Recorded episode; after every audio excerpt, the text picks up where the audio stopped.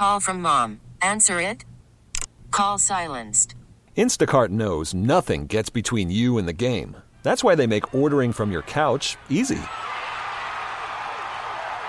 Stock up today and get all your groceries for the week delivered in as fast as 30 minutes without missing a minute of the game. You have 47 new voicemails. Download the app to get free delivery on your first three orders while supplies last. Minimum $10 per order. Additional terms apply. Baseball is in full swing. NBA playoffs are heating up, and your NFL team is gearing up for training camp. Listen to the latest on the teams you love here on the Audacy app. The biggest sports radio stations in the country, providing unrivaled local coverage of their teams, all in one place. Exclusive interviews with players, coaches, and team executives, streaming live and always available on demand. Stay in the know with your favorite teams right here on the Audacy app. Searching for survivors in Surfside. Waiting and waiting and waiting for news.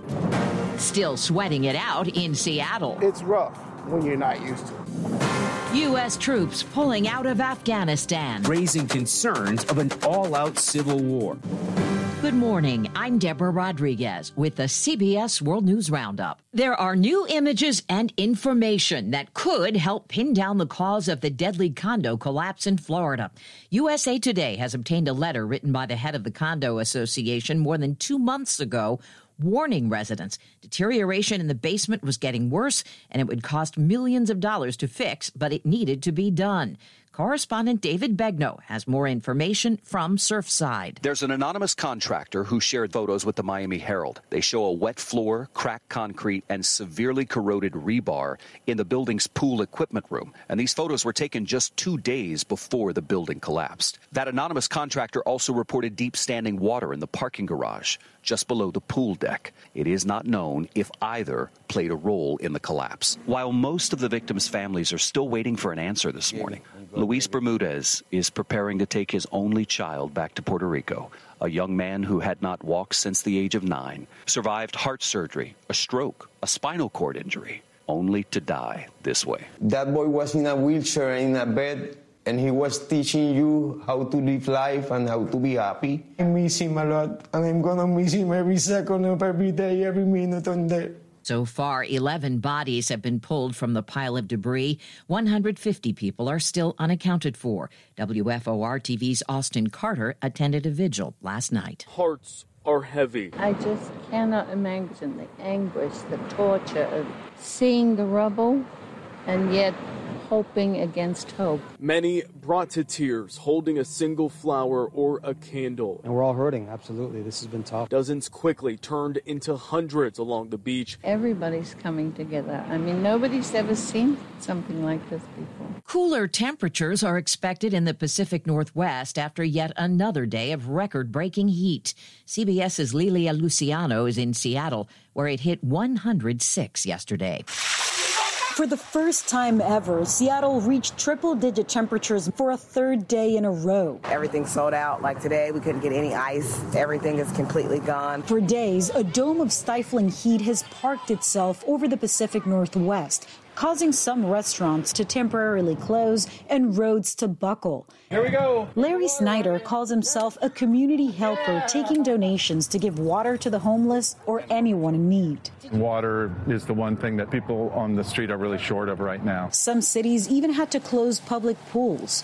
In Seattle, the hot pool deck made conditions unsafe. Today's forecast for Seattle calls for temperatures in the 90s, still about 20 degrees above normal. The Delta variant is driving coronavirus cases up around the world. In California, the LA Health Department is now recommending everyone wear masks again in public indoor spaces, even if they've been vaccinated. While studies show current shots provide long term protection against the original strain, it's not certain whether they're as effective against variants. CBS News medical contributor Dr. David Agus. Six months out, the, the immunity was better than thought um, and looked very good. But those were to the original strains of the virus.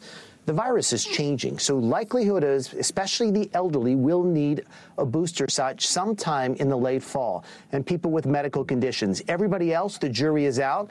This was positive data. Immune responses look really robust, but I'm not sure it's enough for all of the variants. As for Johnson & Johnson single shot vaccine, the CDC has the data.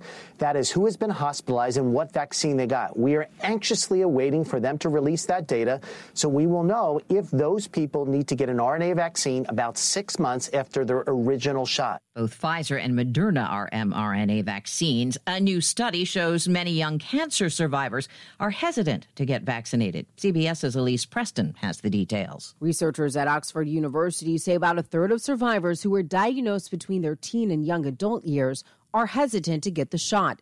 Cancer survivors have weakened immune systems, making them more vulnerable to the coronavirus. Disney was hoping to launch its first test cruise from Florida today, but it's been delayed until next month after five crew members tested positive for COVID, even though they were all vaccinated and had no symptoms. As U.S. troops pull out of Afghanistan, government forces there are losing ground to the Taliban. Correspondent Charlie D'Agata came under fire, getting a first-hand look. We knew the Taliban was getting close to the capital. We were about to find out how close. We arrived at this combat outpost in Kapisa province, less than a two-hour drive out of Kabul. Soon to find a machine gunner opening fire on advancing Taliban militants in the valley below triggering a firefight between the Taliban and a combination of Afghan soldiers and local residents who have taken up arms. The Taliban has doubled the territory it holds in just two months, untroubled by American airstrikes. Across the country, local militias like these are filling the void, raising concerns of an all out civil war. A local commander says he tells his men war is not the solution, but we have to defend our country. Charlie D'Agata, CBS News, Kapisa Province, Afghanistan. A lawyer for the Trump Organization says he expects the company will face criminal charges in New York City, but the former president will not. Mr. Trump's attorneys met with prosecutors yesterday. They say they expect the company to be accused of failing to pay taxes on corporate benefits and perks. In a statement, the former president calls it standard practice and accuses prosecutors of being rude, nasty, and totally biased. A federal judge has dismissed antitrust lawsuits claiming Facebook is a monopoly. CNET's Ian Sherr. The way we typically see antitrust is a question of what harm the company has done to consumers. And when it comes to companies like Facebook and Google, it's not so easy to prove. The suits were brought by the Federal Trade Commission and a group of state attorneys general. A dream comes true for a 70 year old baseball fan. Back in 1961, Gwen Goldman wrote the Yankees a letter requesting to be a Batgirl. But because she was a girl, the then 10 year old got rejected. 60 years later, Goldman's daughter resubmitted the request. On behalf of the entire organization, it would be my great honor for you to join us to serve as our honorary Batgirl for the day. Oh, it is my honor and my dream. I will be there. Goldman even threw out the first pitch of the Yankee game Monday night. You know when they say dreams come true? This is it. Monica Ricks, CBS News, New York. There are changes coming to post pandemic Broadway. The boy who lived lives on. Harry Potter and the Cursed Child will return in November as a condensed single show instead of a two parter. And that's the World News Roundup for Tuesday, June 29th. I'm Deborah Rodriguez, CBS News. Baseball is in full swing. NBA playoffs are heating up, and your NFL team is gearing up for training camp. Listen to the latest on the teams you love here on the Audacy app. The biggest sports radio stations in the country, providing unrivaled local coverage of their teams, all in one place. Exclusive interviews with players, coaches, and team executives, streaming live and always available on demand. Stay in the know with your favorite teams right here on the Audacy app.